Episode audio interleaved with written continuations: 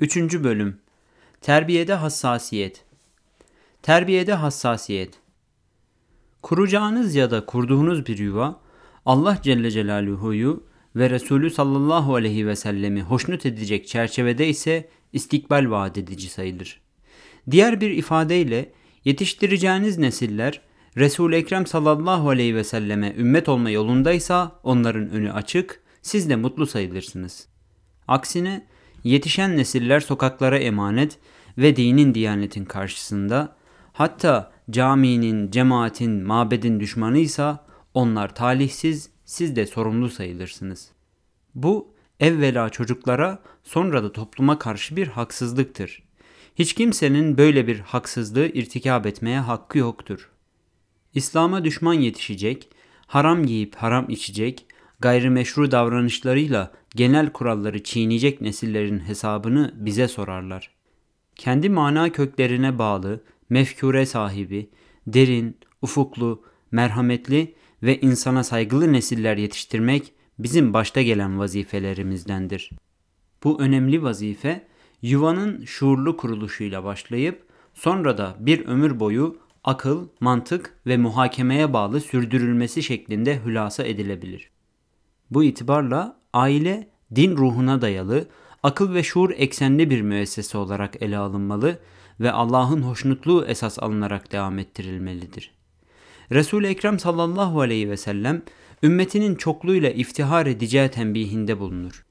Bu açıdan onu tanımayan bir nesil ne kadar da çok olsa Allah nezdinde, Allah nazarında bir kıymeti olmadığı gibi Resul-i Ekrem sallallahu aleyhi ve selleme göre de herhangi bir kıymeti haiz değildir. Onun için bizler bir taraftan meylanı şerrin kökünü Allah'a teveccüh, istiğfar ve nedametle kesecek, diğer taraftan da dua, ibadet ve hayırlı işlerle, meylanı hayra kuvvet verebilecek hamlelerle soluk soluğa sürekli Allah'a teveccüh edecek, fiili, kalbi ve kavli lazım gelen her şeyi yaparak aktif bekleyişimizi devam ettireceğiz. Kur'an-ı Kerim'de de ki pis ve kötü ile temiz ve iyi bir değildir. Pis ve kötünün çokluğu baş döndürücü ve hayretengiz olsa da bu böyledir. Öyleyse ey akıl sahipleri Allah'tan korkunuz ki kurtuluşa eresiniz buyurulmaktadır. Maide suresi 100. ayet. Evet, bazen kötülerin ve kötülüğün çokluğu dikkatinizi çekip sizi hayrete sevk edebilir. Ama bilmelisiniz ki Allah nazarında habis ile tayyip hiçbir zaman müsavi olmamıştır. Öyleyse siz her zaman neşrettikleri manevi raihalarıyla size cenneti tedavi ettirebilecek bir neslin yetişmesine ehemmiyet vermeli ve tayyibi takip etmeli, tayyibe baba, muallim ve mürebbi olmaya çalışmalısınız. 1. Vehn illeti Resul-i Ekrem sallallahu aleyhi ve sellem sahih bir hadisi şeriflerinde şöyle buyururlar. İleride ehli kitap ve diğer milletler tıpkı aç kimsenin sofranın başına koştuğu gibi sizin üzerinize üşüşeceklerdir. Üşüşüp ağzınızdaki lokmaları almak isteyeceklerdir. Yani cüzdanınızı elinizden almak, kazandığınız şeylerin üzerine oturmak için tıpkı bir sofraya üşüşür gibi başınıza üşüşeceklerdir. Sahabi sorar, o gün bizim azlığımızdan mı böyle olacak ya Resulallah? Allah Resulü sallallahu aleyhi ve sellem, hayır, bir akis siz o gün fevkalade çok olacaksınız. Ama Allah düşmanlarınızın kalbinden size karşı olan mehabeti çıkaracak. Yani hasımlarınız nazarında saygısız hale gelecek, emniyet telkin edemeyecek ve ağırlığınızı hissettiremeyeceksiniz. Aynı zamanda Allah sizin kalbinize vehin koyacak buyurur. Sahabi yine sorar. Vehin nedir ya Resulallah? Efendimiz sallallahu aleyhi ve sellem vehin gelip geçici yanları itibarıyla dünya sevgisi, dünyayı birinci planda ele alma ve ölümden ürkmedir buyururlar. Evet, bir toplum dünyayı nefislerine bakan yanlarıyla maksudun bizzat olarak ele alır, kalbiyle, ruhuyla ona yönelir, Allah'ın rızasını da bir tarafa bırakırsa, yani dünya ve onun içindekilerini Allah'a tercih ederse, o la ilahe illallah dese de kalbi ve ruhi istikametinin var olduğu söylenemez. Burada Allah Resulü sallallahu aleyhi ve sellem Allah Celle Celaluhu kalbinize vehin koyacak.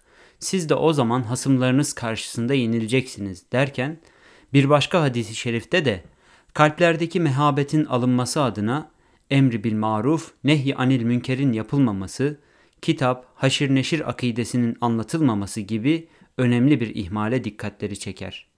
Öyleyse gayet imanlı, olabildiğine maddi manevi açıdan güçlü, dağları delecek kadar iradeli, dünyayı nefsine bakan yönüyle istihkar edecek kadar basiretli, vehne gönlünde yer vermeyecek ölçüde Rabbani ve düşmanları karşısında tepeden tırnağa mehabet, şebabet dolu bir neslin yetiştirilmesi bizim için en büyük gaye olmalıdır. 2. Kadının vazifesi Allah Resulü sallallahu aleyhi ve sellem Allah Celle Celaluhu kadınların ve çocukların haklarının ihmalinden ötürü gazaplandığı kadar hiçbir şeyden gazaplanmamıştır. Yani gayreti ilahiye en çok dokunan kadınlarla çocukların durumudur buyurmaktadır. Kadın vazifesini yapmadığı, kendi vazifesinin dışında değişik fantezilere daldığı, çocukların ihmal edilip gençlerin baştan çıkarıldığı şehvet metaı haline geldiği zaman gayretullahın harekete geçmesinden endişe duyulmalıdır. Evet, kendi iradeleriyle kendilerini günahlara salmış, perişan, derbeder ve behimi hislerinin zebunu bir nesil, Allah'ın gazabına maruz bir nesildir. Öyleyse her aile reisine düşen ilk vazife, evvela seçeceği hayat arkadaşını Müslimat, müminat, kanitat, sadikat, sabirat, haşiat, mütesaddikat, saimat, hafizat, zakirattan ve salihattan seçmek olmalıdır. Ashab suresi 35. ayete bakınız. İşte böyle mazbut bir muallime, mürebbiye, hayatta kendisiyle her şeyi dertleşebileceği, paylaşabileceği bir cinsi sani, dünyevi uhrevi mutluluğun en önemli esasıdır. Evet, insanın dünyevi uhrevi duygularını şerh ettiği zaman bu duygularını anlayabilecek kafa ve kalbe sahip bir eşinin olması çok önemlidir. Dolayısıyla o evde neş'et edecek çocuklar o muallime ve mürebbiyenin nezareti altında yetişmiş olacaklardır. 3. Keyfiyeti öne alma Adet çokluğunun, diğer bir tabirle kesretin, ehemmiyetinin sınırlı bulunduğunu Kur'an-ı Kerim şöyle tebarüz ettirir. Andolsun ki Allah birçok yerde savaş alanlarında ve Huneyn savaşında size yardım etmişti. Hani çokluğunuz başınızı döndürmüş, size kendinizi beğendirmişti ama hezimete uğramadan kurtulma adına da hiçbir işe yaramamıştı. Öyle ki yeryüzü bütün genişliğine rağmen size dar gelmişti. Sonunda bozularak gerisin geri dönmüştünüz. Tevbe suresi 25. ayet. Huneyn gazvesi Allah Resulü sallallahu aleyhi ve sellemin Mekke fethini mütakip gerçekleştirdiği bir gazveydi. İlk planda Müslümanlar Hevazin karşısında kendileri gibi davranamamışlardır.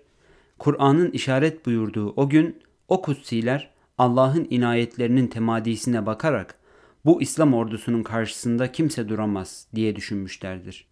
Ancak Hevazin okçularıyla yüz yüze geldiklerinde bir muvakkat sarsıntıdan kurtulamamışlardı. Demek ki kutsiler dahi olsa böyle düşünenler olabiliyor ve tabi adet çokluğunun o kadar önemli olmadığı da ortaya çıkıyor. Evet, mühim olan derinliktir, ağırlıktır, çaplı olmaktır. Ancak onlar mukarrebin oldukları için orada muvakkaten sarsılıp geriye çekilmeleri onlara göre bir günahtır, bize göre değil. Burada vurgulanmak istenen dünyanın neresinde ve hangi devrinde olursa olsun kesretin mühim olmadığıdır ki Kur'an-ı Kerim de bize bunu anlatıyor. Bu ayetin neshedilmesi ve hükmünün geçmiş olması düşünülemeyeceğine göre hangi coğrafyada olursa olsun Müslümanlar adet çokluğundan daha ziyade her şeyi Allah'la münasebete, keyfiyete, iç derinliğine bağlamalıdırlar. Ümmeti Muhammed olarak çok az ve zayıf da bulunsanız, eğer Allah'a yönelebiliyor ve hep bir şeyler anlatmak heyecanıyla yaşıyorsanız, Allah'ın tevfik ve inayetiyle mutlaka muvaffak olursunuz.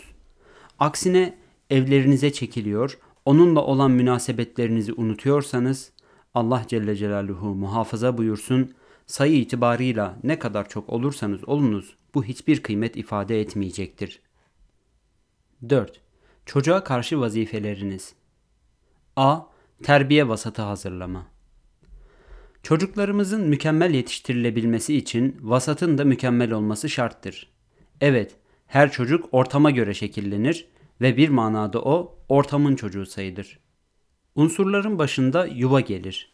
Saniyen mektep, salisen arkadaş ve dost çevresi, rabiyan ders mütalaa arkadaşlığı gelir. Hayat-ı içtimaiyede terzi dükkanı, marangoz atölyesi, ütücü dükkanı, elbise temizleme merkezi ve diğer iş alanlarında zikredebiliriz. Siz çocuğun gezip tozacağı bu vasatı iyi belirleyememiş, onun insiyaklarını bu istikamette geliştirememişseniz çocuğunuzun bir gün mutlaka herhangi bir virüs kapması kaçınılmazdır. Evet, bu çocuk vasat bozuk olduğu takdirde bir gün katiyen bozulacaktır. Onun için vasatı hanenizden başlamak suretiyle yolun her menzilinde ve hayatın her ünitesinde çocuğunuzun mükemmel yetişmesine müsait hale getirmelisiniz. Çünkü olan olduktan sonra zamanı geriye işletip durumu düzeltmeniz mümkün değildir. B. Haram lokma yedirmeme. Çocuğun anne karnındaki teşekkülünün ilk döneminden başlayarak onun helal ve meşru rızıkla beslenmesi de fevkalade önemlidir. Katiyen bilmeliyiz ki çocuğun gelişme sürecinde Allah'a bağlama mecburiyetinde olduğumuz herhangi bir hadisedeki kopukluk negatif bir olgu olarak muvakkaten dahi olsa çocuğa da aksettiği çok görülen vakalardandır. Damarlarınızdaki bir parça haram ya da şu veya bu şekilde elde ettiğiniz şüpheli bir nesne aynı şeyler hanımınız için de söz konusudur. O çocuğun muvakkat veya müebbet kayma sebeplerinden biri olabilir. C. Kem nazarlara karşı koruma. Çocuk dünyaya geldikten sonra gıdasına, bakımına, görümüne dikkat ettiğimiz gibi onun kem ve hain nazarlardan korunması da çok önemlidir. Mesela duyguları kirli, düşünceleri kirli, tavırları kirli, sözleri kirli, mücrim ve günahkar gözlerin ifraz ettiği şerarelerle o çocuğun ince bir kısım duygularının dumura uğrayabileceği mutlaka hesaba katılmalıdır. Bütün bu hususlar Allah'la, dinle aranızdaki münasebetlerin ifadesi olarak çocuğumuza karşı yapmamız gereken vazifeler cümlesindendir. Bu vazifeleri titizlikle yerine getirirsek melekler gibi bir toplum haline gelebiliriz. D. Aile ortamını düzenleme. Hadis-i şerifte çocuğun ilk söyleyeceği söz La ilahe illallah olmalıdır buyuruluyor. Çocuk daha 2-3 yaşındayken ağzından çıkan ilk sözün tabii olanı anne baba, iradesi de Allah olmalıdır. Çünkü Allah evveldir, Allah ezelidir, Allah ebedidir. Sonra bu esaslı atkı üzerine diğer şeyler bina edilecek, yaşına ve idrak ufkuna göre vatan, toprak, bayrak, hürriyet, istiklal ve benzeri terimler de bunun etrafında örgülenecektir.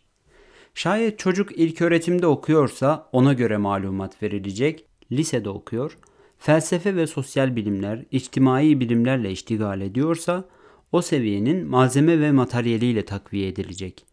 Bir evde Allah'a karşı saygı varsa ve sıkça Allah'tan bahsediliyorsa çocuğa diyeceği şeyi dedirtme konusunda hedefe kilitlenmiş sayılırız. Evet bir evde Allah denilip rükuya ve secdeye gidiliyor, Allah denildiğinde ayakların bağı çözülüyorsa çocuğun ilk kelimesinin Allah olması da kolaylaşacaktır. Çünkü böyle bir evde her şey yörüngesinde sayılır. E. Muhabbetin dozunu ayarlama.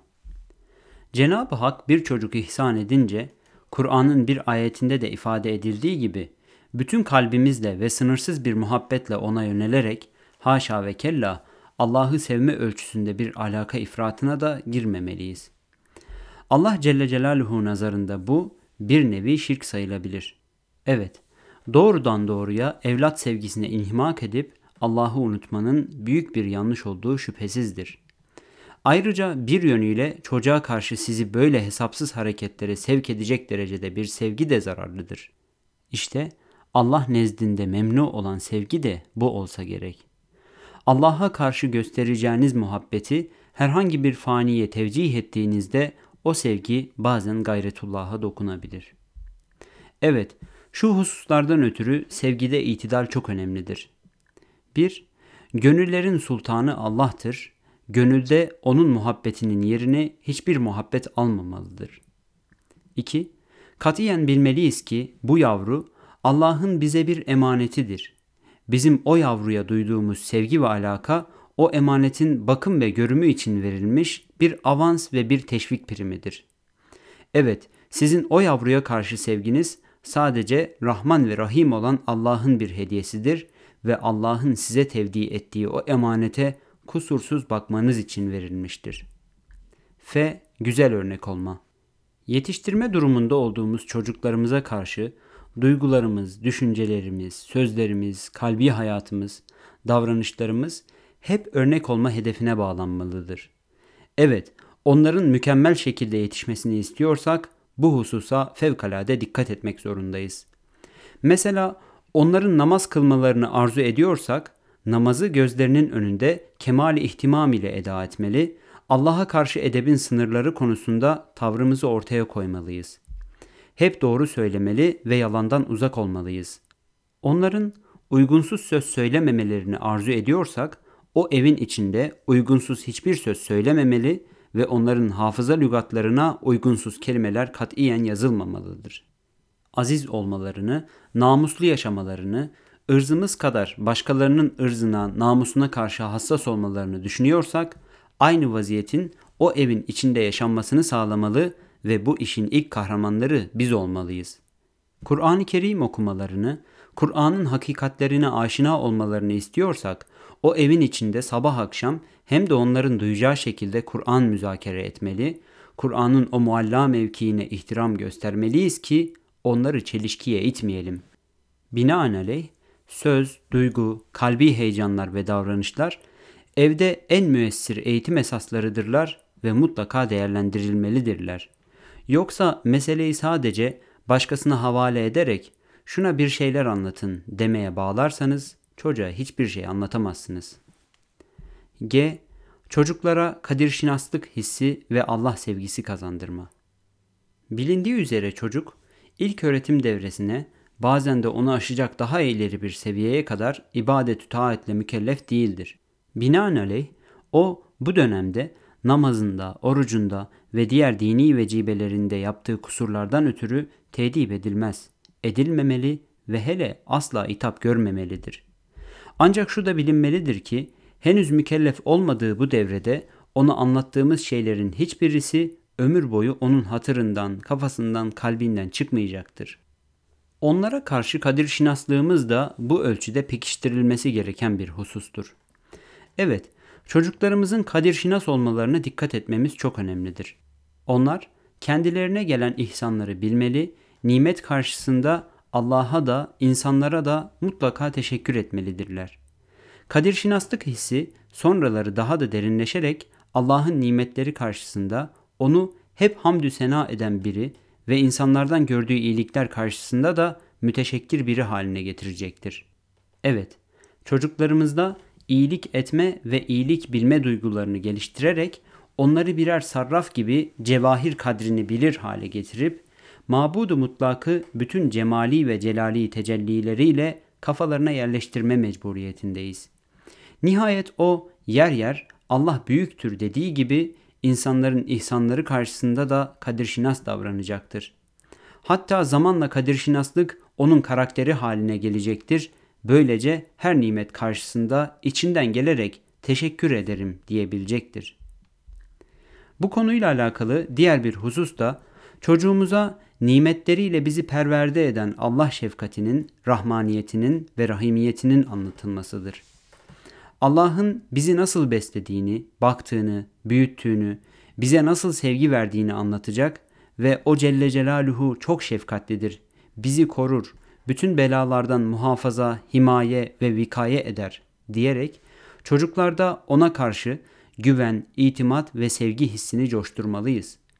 Hatta en küçük yavruların, dahası haşeratın Allah'ın şefkatiyle, re'fetiyle, rahmetiyle beslendiğini uygun bir dille ona anlatarak Rabbi ile münasebetini sağlama bağlamalıyız. Böylece o çocuğun zihninde bütünüyle kainat, Rahman ve Rahim isimlerini tilavet eden bir varlık halinde tecessüm etmeye başlayacaktır ki o evin içindeki bütün nimetlerin bir sahibi olduğu duyulup hissedilecek, o nimetlere karşı onların o inkişaf etme sürecindeki vicdanları şükür hissiyle dolup taşacak ve o hane adeta bir şükür tezgahı gibi işleyecektir.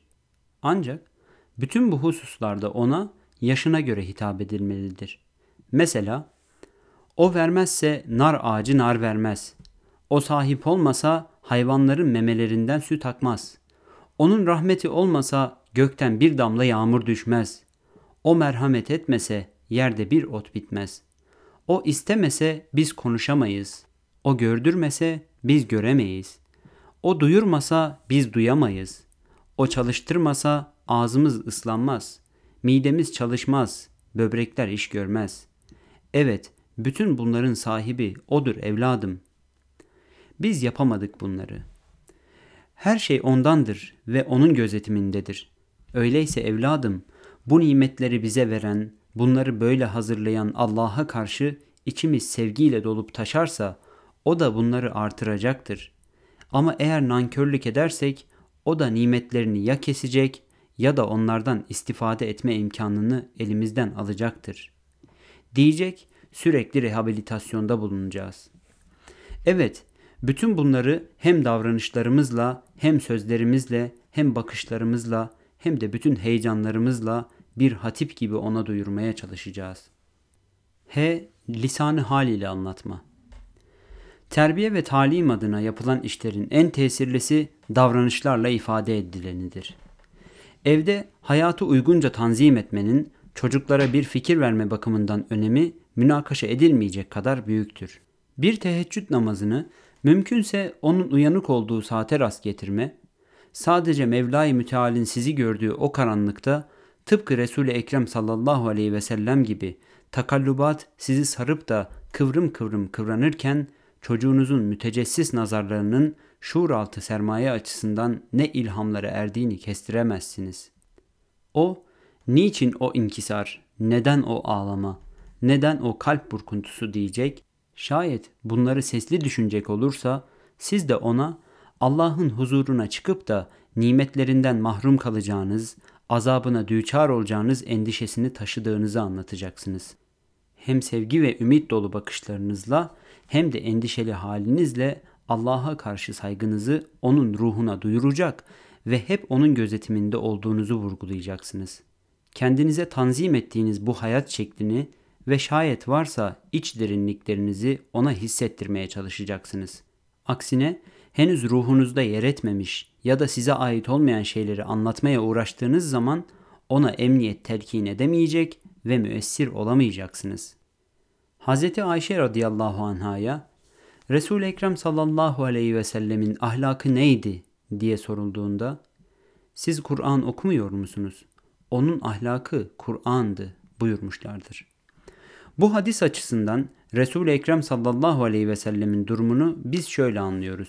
Resul-i Ekrem sallallahu aleyhi ve sellemin bir hayat tarzı, bir yaşayışı vardı ki Kur'an da işte bu kamil insanın yaşayışını bize anlatmaktadır. Evet, Resul-i Ekrem sallallahu aleyhi ve sellem Kur'an'ı bize intikal ettirirken yaşayıp hayat haline getirdiği Kur'an'ı bize intikal ettiriyordu. Ortada hayatlaşan bir Kur'an ve okunan bir hayat vardı. Onun içinde onun kavlen fiilen anlattıkları tertemiz vicdanlarda, gönüllerde makes buluyor, herkes kabul ediyor, hüsnü kabul gösteriyor ve onları yaşamaya çalışıyordu.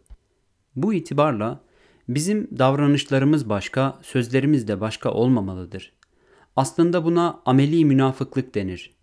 İç dış farklılığı çocuğu riyakarlık, mürailik ve dual bir anlayışa iter. Kur'an'ın ifadesiyle onu bir orada bir burada müzepsep hale getirir. Siz çocuğa Allah'ın nimetlerini anlattıkça o da Allah'a karşı sizinle beraber şükran hissiyle, hamd hissiyle dolacak ve o sizin anlattığınız, bizi yaratan, insan yapan ve sayısız nimetleriyle nimetlendiren, sıhhat lütfeden, anne baba veren, her gün değişik nimet sofralarını gönderen, havayı, suyu, toprağı, ağaçları yaratan, yaratıp emrimize veren Allah'a binlerce hamd olsun diyecektir. Hele bir de yer yer bunları telkin eder, evdeki konuşmaları, muhavereleri bu yörüngede götürürseniz her şey bir başka güzelliğe ulaşır. Çocuğa karşı çok şefkatli olmanın ayrı bir yeri vardır terbiyede. Allah Resulü sallallahu aleyhi ve sellem yanında hususi hizmetlerini gören kimselere o kadar şefkatli davranırdı ki ona nispeten anne ve babanın alakası sönük kalırdı. Enes bin Malik radıyallahu anh naklediyor. Hz. Peygamber sallallahu aleyhi ve selleme 10 sene hizmet ettim. Yapmadığım bir şeyden ötürü niçin yapmadın, yaptığım bir işten ötürü de neden yaptın dediğini hatırlamıyorum. Bana hiç itapta bulunmadı. Evet, o ayara bile böyle şefkatli davranıyor ve anne baba üstü muamelede bulunuyordu.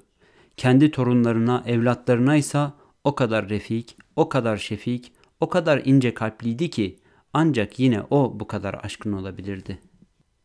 İ. Şefkat Çocuk sopadan, tehditten, azaptan değil, eğer bir şeyden korkacaksa ebeveyninin şefkatini kaybedeceğinden korkmalıdır. Babasının yüzünü ekşitmesi, annesinin sımsıcak yüzünün buğulandığını müşahede etmesi veya sezmesi, onu dengeye getirecek en büyük bir müeyyide gibi algılanabiliyorsa yeter ve artar zannediyorum. Ancak çocuğun size güvenmesi, acılarını, elemlerini paylaştığınıza inanması çok ehemmiyetlidir. Öyleyse ağladığı zaman yapabiliyorsanız oturup içten ağlayınız. Hiç olmazsa üzüntüsünü paylaşınız. Ölüp giden bazı insanlar için semanın size ağladığı, arşın titrediği gibi çocuklar müteessir oldukları zaman siz de teessür izhar edip onların üzüntülerini paylaşınız. Böylece onların nazarında daha bir ulvileşirsiniz ve söylediğiniz, anlattığınız sözler onlarda tesir icra eder ve onların gönüllerine öyle bir girersiniz ki artık hiçbir güç oradan sizi söküp atamaz. Daha sonra söyleyeceğiniz her söz de onların gönüllerinde hep makes bulur. Evet, eğer onların melek misal yetişmelerini düşünüyor ve sizi gelecekte en mükemmel şekilde temsil etmelerini bekliyorsanız, böyle yüksek bir mefkure ancak bu yollarla gerçekleştirilebilir.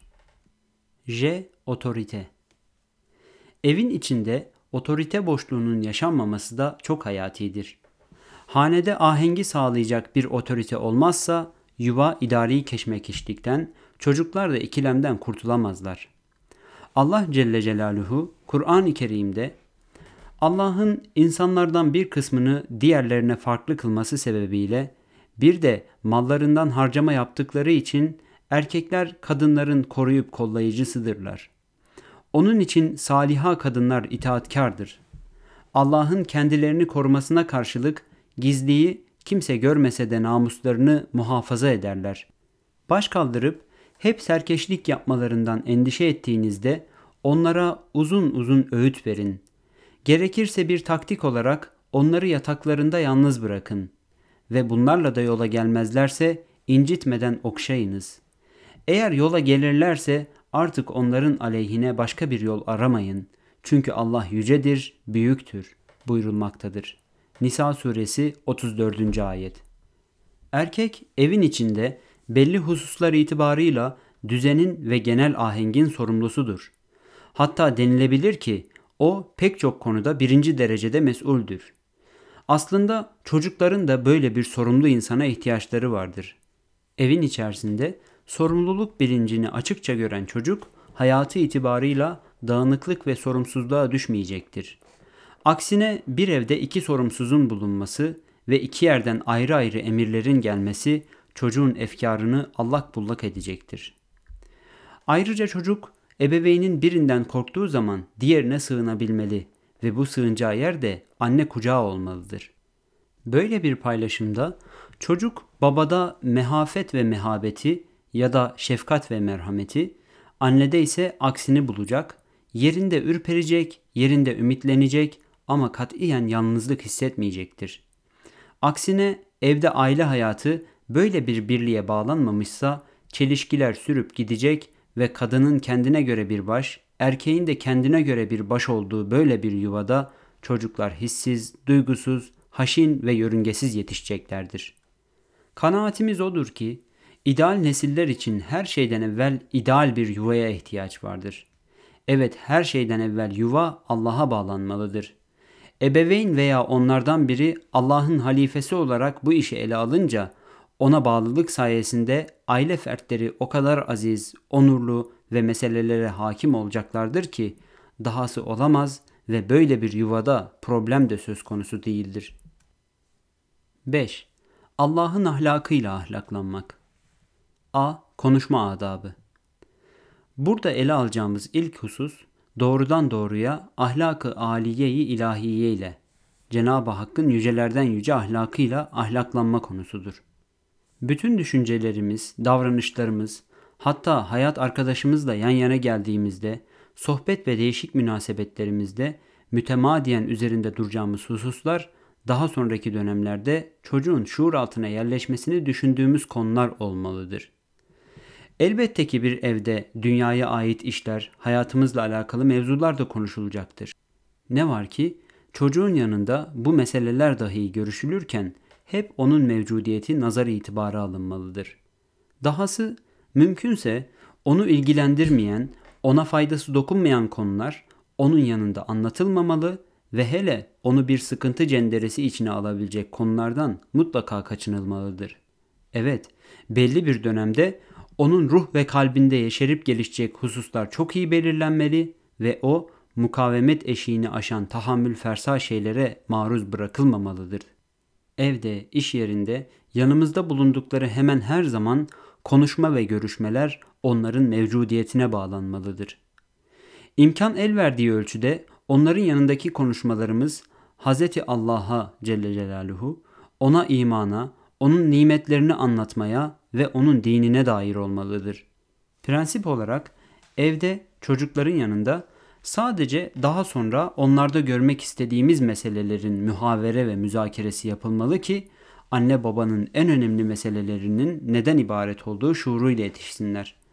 Bu tavsiyeler bir reçet olarak kabul edilirse çocuğun gelecekteki problemlerinin büyük bir kısmı halledilmiş olur. Elbette ki daha sonraki devirlerin de kendilerine göre problemleri olacaktır. Yeri geldiğinde onların da üzerinde duracağız. B. Re'fet ve şefkatte ölçü. Burada değinmek istediğimiz diğer bir konu da çocuklarda re'fet ve şefkat duygusunu geliştirme, onları birer merhamet kahramanı olarak yetiştirmek meselesidir. Bu konuda yine en kestirme tesir yolu bizzat temsildir. Söz gelimi kapımıza gelip el açan bir insana efendi hanımdan evvel hanımefendinin yanında her ikisi de ellerine eteklerine koydukları şeylerle ona koşmaları ve derin bir teessür içinde olabildiğine bir ihtimamla onun üzerine eğilerek onu dinlemeleri çocukların şefkatli yetişmeleri adına müessir bir ders olsa gerek. Çocuklardaki şefkat duygusunun tevarüs yoluyla elde edilmesi de söz konusudur. Mesela bazı çocuklar daha küçükken bile gözleri yaşlıdır. Bu hal onların daha sonraları biraz hisli, ince, rikkatli olacaklarına alamettir. Gerçi bazen onlar da sırf dikkat çekmek, aileye isteklerini kabul ettirebilmek için ağlar gibi yaparlar.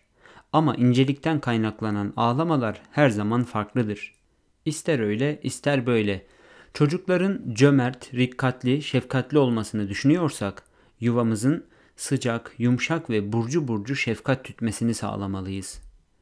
Çocuğun cimri, halk diliyle eli sıkı, dünya perest, maddeye bağlı yetişmesi, bazı şartlara bağlı olarak onun bencil, çıkarcı, hırslı, mütecaviz ve asi bir hal alması yolunda ilk sebepler sayılırlar.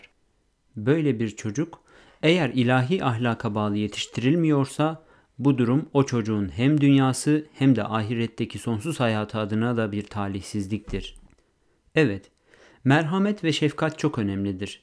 Cömertlik ve civanmertlik bu ruh halinin bir tezahürüdür. Şefkat kahramanları hep kazançta, merhametsizler de hüsrandadırlar. Cömert, fasık olsa dahi cennete gidebilir, cimri, mümin dahi olsa cenneti kazanma ihtimali düşüktür.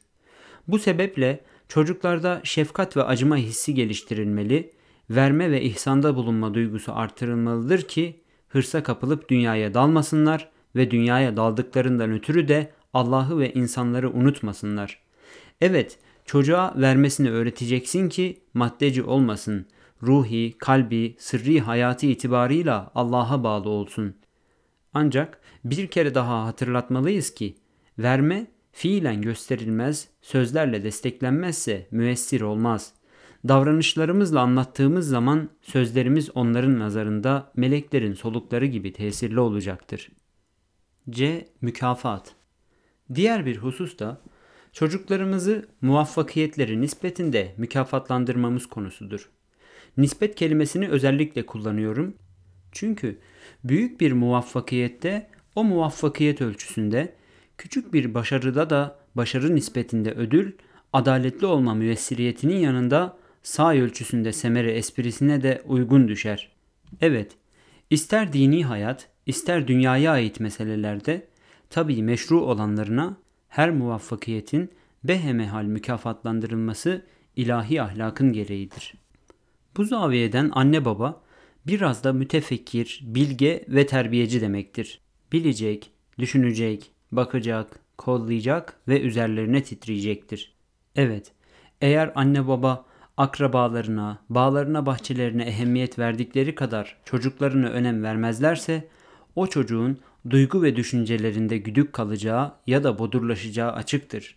Bu itibarla daha önce arz ettiğimiz prensiplerden re'fet, şefkat, kadirşinaslık, hakkın nimetleri karşısında serfuru ve inkiyadın yanında hakiki malikiyetin ve sahibiyetin bir nevi tezahürü olan çocukların her haline vaziyet etme konusunda da yine temel kaynağa müracaat etme mecburiyetindeyiz. Bu temel kaynak Allah ahlakıdır. Allah Celle Celaluhu dünyada iyi işler işleyene ahirette cennet, kötü işler yapana da ceza verir. Kur'an-ı Kerim eğer şükrederseniz ben de nimetlerimi artırırım. Eğer nankörlük yaparsanız azabım çok şiddetlidir buyurur. İbrahim suresi 7. ayet. Allah'ın ahlakıyla mütehallik olan çocuğa karşı tutum ve davranışlarımızı o kadar ölçülü ortaya koymaya çalışacağız ki Allah da bizi yalnızlığa itmesin. D. Çocuğu yarına hazırlama. Son olarak belirtilmesinde yarar gördüğümüz bir diğer husus da şudur. Çocukların içinde geliştikleri muhiti hesaba katarak yaş, seviye, bilgi ve kültür durumlarına göre ele alınması.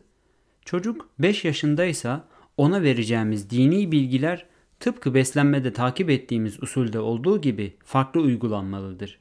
O 7 yaşına geldiği zaman vereceğimiz bilgi başka, 10 yaşına geldiğinde vereceğimiz de başka olmalıdır. Ancak önemli olan bir husus var ki o da telkin edeceğimiz her şey bir bakıma çocuğun içinde bulunduğu yaş baş ve dönemin bir sonrasına ait olmalıdır. Zira o içinde yaşadığı zamanı zaten nasıl olsa görüp duyacak ve yaşayacaktır. Bu açıdan mevcut çevrenin verdiği ya da mualliminden öğrendiği şeyler çizgisinde ise yeterli sayılabilir. Öyleyse bizim terbiye adına ona kazandıracağımız seviye onun daha sonra yaşayacağı hayata ait olmalıdır. Hz. Ali kerramallahu vecehe çocuklarınıza içinde bulunduğunuz zamanın bilgi ve kültürünü değil, daha sonraki devrin adab ve erkanını öğretiniz. Zira onlar sizin içinde yaşadığınız zamandan başka bir zaman için yaratıldılar buyurmaktadır.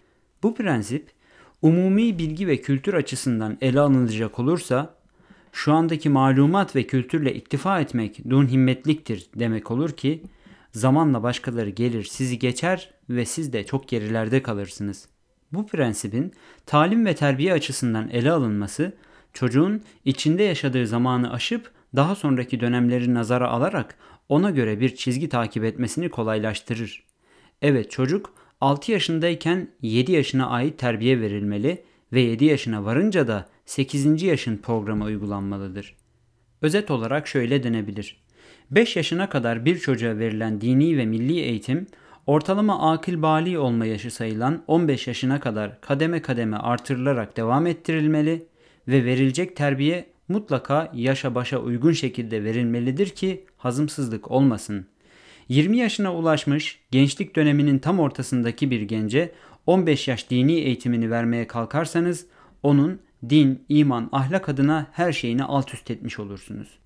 Her seviyedeki bünye farklı bir rızık, bir gıda istediği gibi fikir, akıl, his, şuur, idrak ve gönül gibi latifeler de inkişafları ölçüsünde belli seviyede beslenme isterler. Siz yetiştirmekle mükellef olduğunuz bir muhatabın içtimai, fikri ve akli seviyesini anlamadan ona bir şeyler vermeye kalkarsanız o kimseyi duyguları itibarıyla manen itmiş, uzaklaştırmış olursunuz. Bugün bir kısım yanlış uygulama ve eğitime rağmen bazı gençlerin hala fikri, hissi duyguları sağlamsa bu tamamen Cenab-ı Hakk'ın onlara bir inayetidir. Ya da bunlar henüz fikren gelişmemişlerdir. 25 yaşındadırlar ama 10 yaşında veya 15 yaşındakiler gibi yaşadığı devrin çok çok gerilerinde bulunuyorlar demektir. İşte böyle biri günlerden bir gün seviyesine aşkın dini, milli, içtimai herhangi bir farklı mülahazayla karşılaşsa Allah muhafaza buyursun kendi değerleri adına sarsılıp irtidat etmesi kaçınılmaz olur. Terbiye ve terbiye adına rehberliği yaşla başla at başı veya bir iki kadem önde götürme adına din şu tavsiyelerde bulunur. Çocuğa şayet 15 yaşında namaz kılması farsa siz onu 10 yaşında namaza alıştırın demektedir. Bu onu oruç tutmaya da mükellef olduğu dönemde birkaç sene evvel alıştırın manasına gelir. Diğer bütün hususları da aynı şekilde düşünebiliriz ki bu da çocuğun erken dönemden ele alınarak yaşına göre şekillenmesi demektir. Şunu da belirtmek isterim ki buradaki değer hükümlerinde ve yargılarda çok kat'i ve tereddütsüz cümleler kullanıyorsak bu konuya Kur'an ve sünnet perspektifinden bakabildiğimiz inanç ve en azından o istikametteki kavi zannımıza bağlıdır. Biz çocuklara vereceğimiz şeylerin küçük yaşta verilmesinin daha müessir olacağına inanıyoruz. Kanaatimiz o ki eğer onların mükellefiyet devresinde dini feraizi mutlaka yapmalarını istiyorsak bu çok erken yaşlarda başlamalıdır. Biz şimdiye kadar bu şekildeki yaklaşımın semerelerini çok gördük, çok şahit olduk. Burada İmam Cafer'in mealen bize verdiği bazı yaş ölçülerinden de bahsetmek isterim. 7 yaşa kadar çocukluk devresidir ki o gördüğü şeyleri taklit eder ve daha çok değişik oyunlara bağlı yaşar. Hatta siz onunla oynar ve eğlenirseniz o da sizinle eğlenir. Sizden ne görürse onu öğrenir ve taklit eder. Onun hayatı o devreye kadar adeta bir taklit ve bir oyundur. Ondan sonra yaşına başına, idrak seviyesine göre telkin dönemi gelir. Bu dönemde idrak ufku ve anlayış seviyesine göre sık sık rehabilitasyondan geçirilerek milli ve manevi değerlerimize motivasyonu sağlanmaya çalışılır. İşte bu devre Kitabullah'ı talim devresidir. Bu da bir o kadar zaman ister. Ondan sonra aklıyla, mantığıyla, muhakemesiyle haram ve helali öğrenme devresi gelir ki bu döneminde o kadar sürdüğünü ilave edebiliriz. İmam Cafer'in usulüne göre çocuğun 21 yaşında bütün içtimai ve dini formasyonunu ikmal etmiş olması gerekiyor. Demek bu yaştan sonra çocuğa bir şey verseniz de oldukça zor kabul edecektir.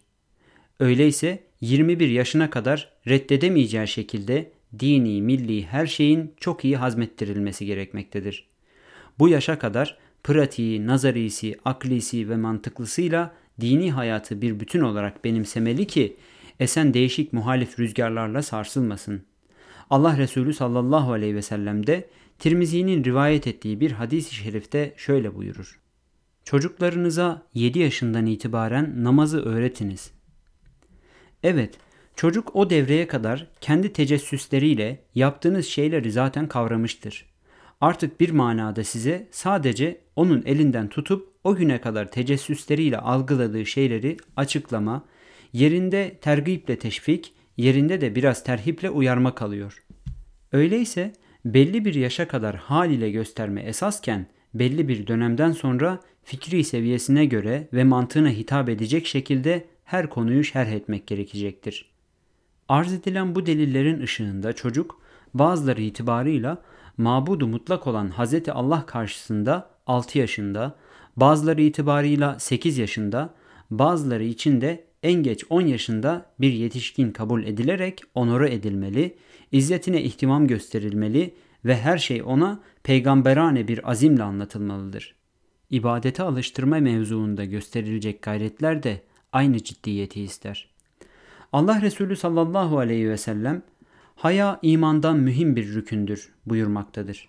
Diğer bir hadis-i şerifte hayası olmayanın imanı da yoktur şeklinde ferman eder. Öyleyse hayalı, edepli, terbiyeli yetişmesini düşündüğümüz nesillerin daha küçükken üzerinde durulmalıdır ki olgunluk devresine geldiklerinde onlar da o hal ile hallensin ve ahlak-ı Kur'aniye ile mütehallik olsunlar.''